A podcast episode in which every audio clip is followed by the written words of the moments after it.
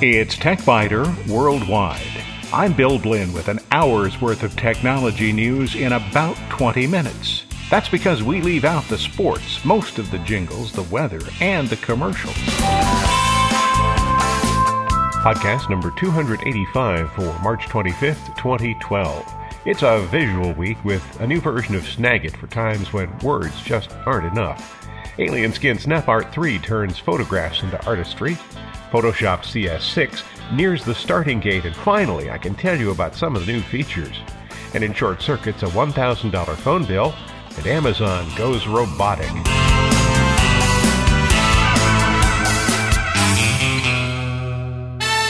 Ask just about anybody who creates documentation what they use to capture screen images, and the most common answer will probably be Snagit.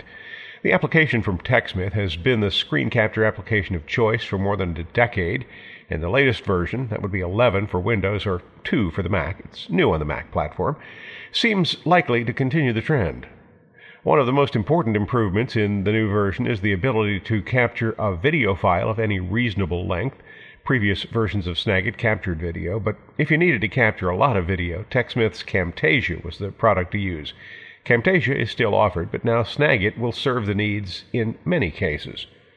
Although video capture isn't new for the Windows version of Snagit, it is new for the Mac version. After launching Snagit on Mac, TechSmith was inundated with requests for video. According to TechSmith, video capture has reached near incendiary levels, with YouTube receiving 2 billion video views every day, so obviously video appeals. So both the Windows and Mac versions now handle video. On the Windows version, the 5 minute limit for video capture has been eliminated. Snagit product manager Tiffany Wood says that people retain more information watching a presentation than from reading alone. So Snagit's new easy to use video functionality will help users communicate more effectively while saving valuable time. Video traffic is predicted to increase from 30% to 90% of all internet traffic by 2013 and Wood says that is a compelling reason for anybody to become comfortable with making and sharing video. Video capture makes it possible to provide demonstrations of software, and if you have a product or service that can be shown off using YouTube or one of the other video resources, Snagit now gives you the method. Sharing videos on YouTube and Facebook is now an option directly from the program. During beta testing for this version, Snagit learned that most users do plan to use video capture. In previous versions, Snagit video capture was limited to about half of the users. TechSmith points to J.C. Love, managing partner at Templeton Technology Group, who says the new video capabilities are a welcome addition to the program. You may be wondering about Windows 8. Windows 8 will have a more robust screen capture function built in, but it's still no substitute for a dedicated capture program such as Snagit, which continues to add useful functions version after version.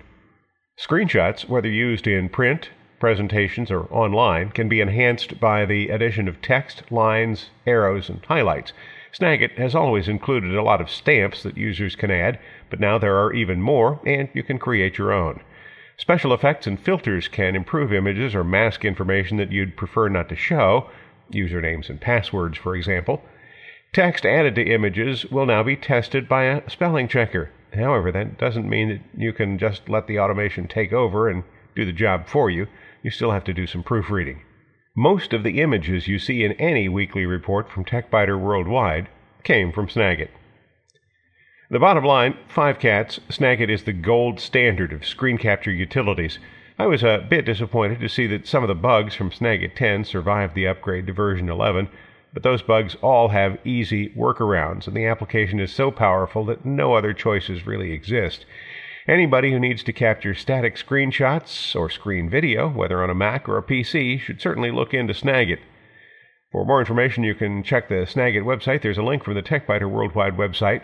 And of course, you can download a free sample and use it for a few weeks before you make your mind up.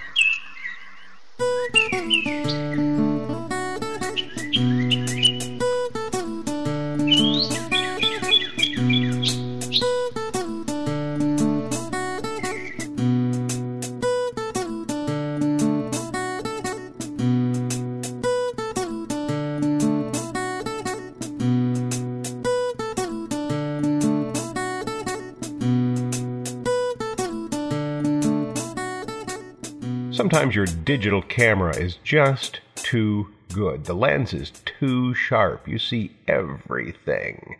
And the image shows more than you want. Today's lenses, even inexpensive ones, are sharp. And this, in fact, has been a problem for photographers for at least the last 50 years, probably for a lot longer.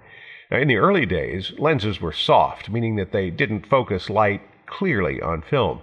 Also, the early films were slow, so large apertures enforced a shallow depth of field. Well, no more. Now everything is sharp, sometimes a lot sharper than you want it to be. Film photographers could simply smear Vaseline on a lens to get a soft effect. You could do that with your digital camera too, but really there are better ways. Digital photographers have lots of options, and Alien Skin's SnapArt 3 is one of the best. I have enjoyed using this Photoshop plugin since its introduction. A few years ago, Alien Skin updated it to SnapArt 2, and now there's SnapArt 3, so let the magic begin. Many years ago, many years ago, I photographed weddings. The cameras were big and clunky, film was slow, what you shot is what you got. Anybody who's photographing weddings today, using a digital camera, of course, and not using SnapArt 3, is probably working too hard and delivering too little to the client. If you already own SnapArt 2 and wonder why you should consider upgrading to version 3, I can explain that in one word masks. SnapArt 3 adds the ability to apply a mask within SnapArt so that you can remove the effect from specific areas of the photograph. This is most often used on eyes or the entire face of a subject. And notice I said masks, plural. Any image can have up to three masks. That may seem like not a lot to people who use Photoshop, but it's generally adequate here because you'll rarely need more than a couple of different masking areas. Check out what's on the TechByter Worldwide website. I started with a photograph taken along the Scioto Mile, adjacent to the Scioto River in downtown Columbus. I was on the east side of the river, looking north. The image on the website had already been modified somewhat. It actually began as three images that were then combined to create a single high dynamic range image. The HDR processing was modest and was intended primarily to bring out some detail in the sky. It did a good job on that. So then I tried the stylize effect from SnapArt 3. The stylize effect is one that I've always liked among the filters in SnapArt. I set the detail relatively high and specified that SnapArt should use short lines. This kind of effect can be used quite well to create title slides for presentations, but you can also employ it to create images that you'll have printed in large size for display on your wall. As I looked at the photograph, I thought, well, this was a photograph taken near water, so why not try a watercolor effect? So I did that, and you'll see an example of a mask being applied to the watercolor. You'll also see the SnapArt interface. It looks a lot like the SnapArt 2 interface, with all of the various filter types on the left and all the controls on the right. The photograph has a sign in it that says Scioto Mile, and if the effect is applied evenly over the entire photograph, the Scioto Mile sign isn't readable. Well, maybe I'd like that to be readable, so I applied a mask to just the sign, and then output the effect. Very nice. The Scioto Mile sign is readable, but the rest of the image is that nice, soft, abstract watercolor. And if you go to the website to take a look at this image, and I encourage you to do that, note how gently the transition is made between the sharper area and the nice, soft, abstract watercolor area. To display the ability to retain that near photorealistic detail in some parts of an image, I thought the pointillism effect would be a good choice. I applied it to the entire image, and you'll see clearly that the sign is not readable. Once again, I masked the area of the sign, and it remains readable. Alien Skin's Jimmy Beach has created a series of videos that show the basics of using SnapArt 3 with the two applications it's designed for Photoshop and Lightroom. Be sure to watch the videos to obtain a better understanding of how to use SnapArt 3 or just to learn more about how the program might work in your workflow. You'll find a link to those videos from the TechByter Worldwide website. I haven't shown all the features available because many of them are available in the previous version. The filters you'll find in the package are color pencil, comics, crayon, impasto, oil paint, pastel, pencil, pen and ink, pointillism, stylize, and watercolor. The default settings are excellent starting points, but each filter offers similar modification modes so that you can fine tune the effect, and then if you find one that you like, you can save that effect for reuse on other images or as a starting point for use on other images. The bottom line for Alien Skin SnapArt 3 5 cats. Alien Skin continues to place painterly effects within everybody's reach. Not every photograph should look like a photograph. As a photographer, you may have wished for the ability to convert some of your images from starkly realistic photos to something more ethereal or abstract. This is a $200 package, but if you consider that on a per filter basis, it would be less than $20 a filter. And if you've ever bought a glass filter for a lens, you know that good ones cost a lot more than 20 bucks a piece. I can't say that SnapArt 3 is cheap, but I can say that it's very reasonable. For more information, visit Alien Skin's SnapArt 3 website. And you can download a limited time free trial version for either Windows or Mac computers.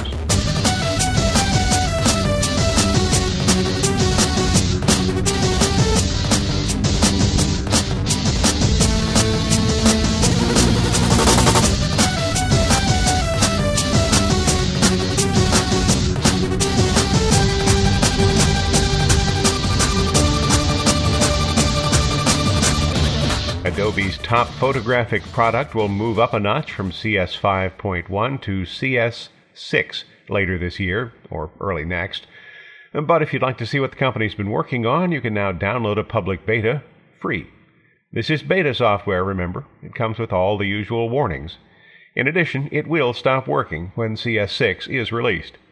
I've been looking at this beta for a couple of weeks. This is version 13 of Photoshop, a splash screen on the beta version I have is humorous. I don't know if that remains on the public beta that was released earlier this week. I will have a more complete review between now and whenever Adobe ships the final version, so today this is just kind of a quick look. Although this version has numerous additions, the biggest news may be under the hood. It's the new Adobe Mercury graphics engine that dramatically speeds screen display. The improvements are particularly noticeable when working with high power modifications such as liquify, puppet warp, transform, and lighting effects. The most visible change, though, is in the user interface, or UI. It's more refined, darker. If you've used Adobe's Lightroom, you'll recognize the look of the new Photoshop. Most of the menus have at least a few new items, and some of the menus contain many new or improved features. You'll find links on the TechByter Worldwide website to some videos that have been provided by Adobe to show off some of the new features. And I'd like to chat briefly about a couple of them. First, there's Content Aware Move.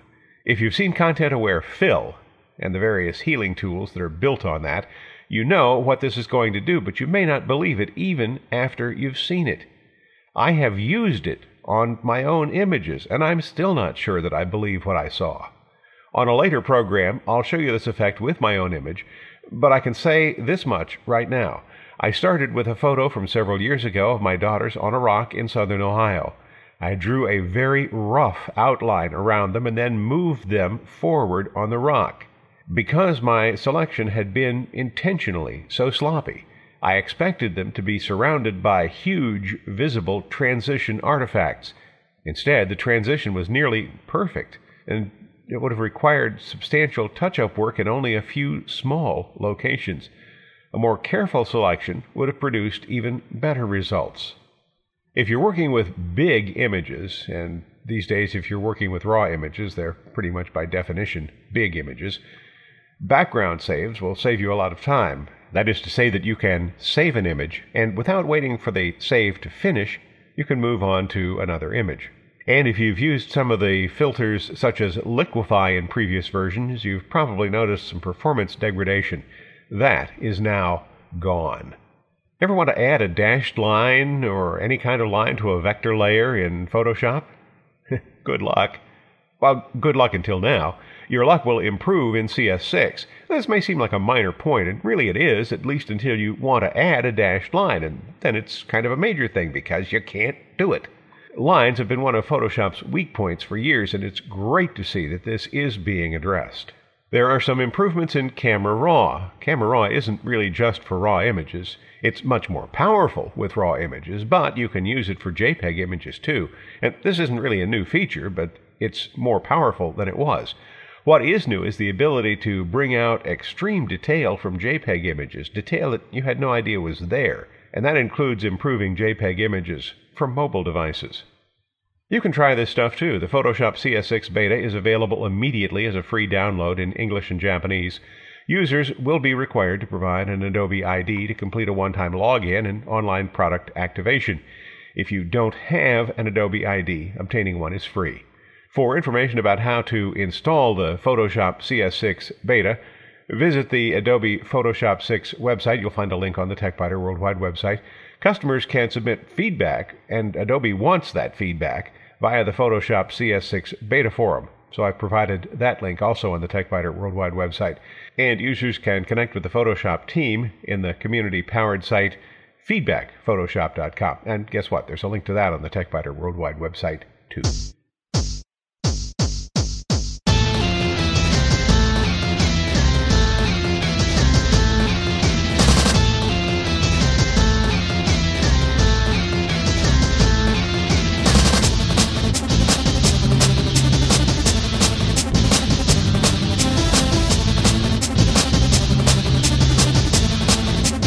In short circuits, my Verizon bill is nearly $1,000. How amusing. Now, if a Verizon bill showed up in your email and suggested that you owed $925.53, would you quickly click one of the links in the message? That's clearly what some fraudsters are hoping. They're also hoping that I might not notice these points. Number one, I don't have a Verizon account. Number two, the message was sent to me at my office address. Number three, I don't receive my cell phone bill by email. Number four, if I did receive my cell phone bill by email, it wouldn't be to this email account. And number five, the message was also sent to half a dozen list addresses and team addresses at the office, and to several people who haven't worked at the company in the past five years. Now, except for those glaring fraud indicators, the message looked entirely legitimate. Uh, accept no substitutes.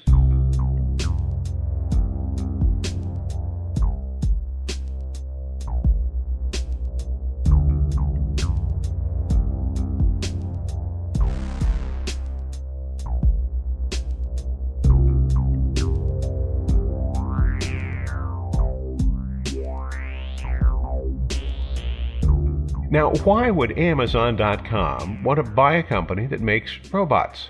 Now, wait, wrong question. The right question is this one Why hasn't Amazon already bought a company that makes robots? Amazon says that it will acquire Kiva Systems for $775 million in cash. Kiva Systems makes robots that are used in warehouses. Amazon, of course, has a lot of warehouses.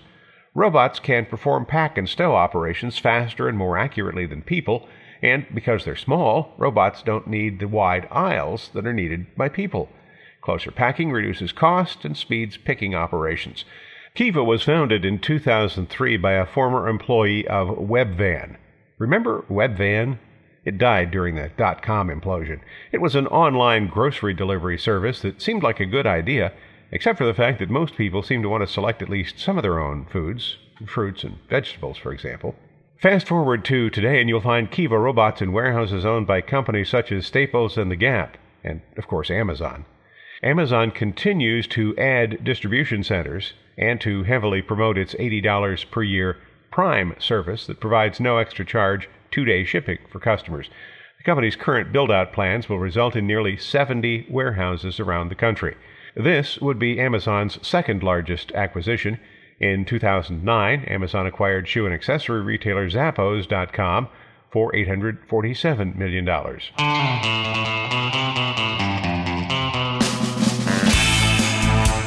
Thanks for listening to TechByter Worldwide, the weekly podcast with an hour's worth of technology news in about 20 minutes. All music on TechByter Worldwide is licensed under the Creative Commons, and information about performers is on the website www.techbyter.com. I'm Bill Blinn, and if you'd like, you can also send me a message from the website. Thanks for listening. I look forward to talking with you again in a week.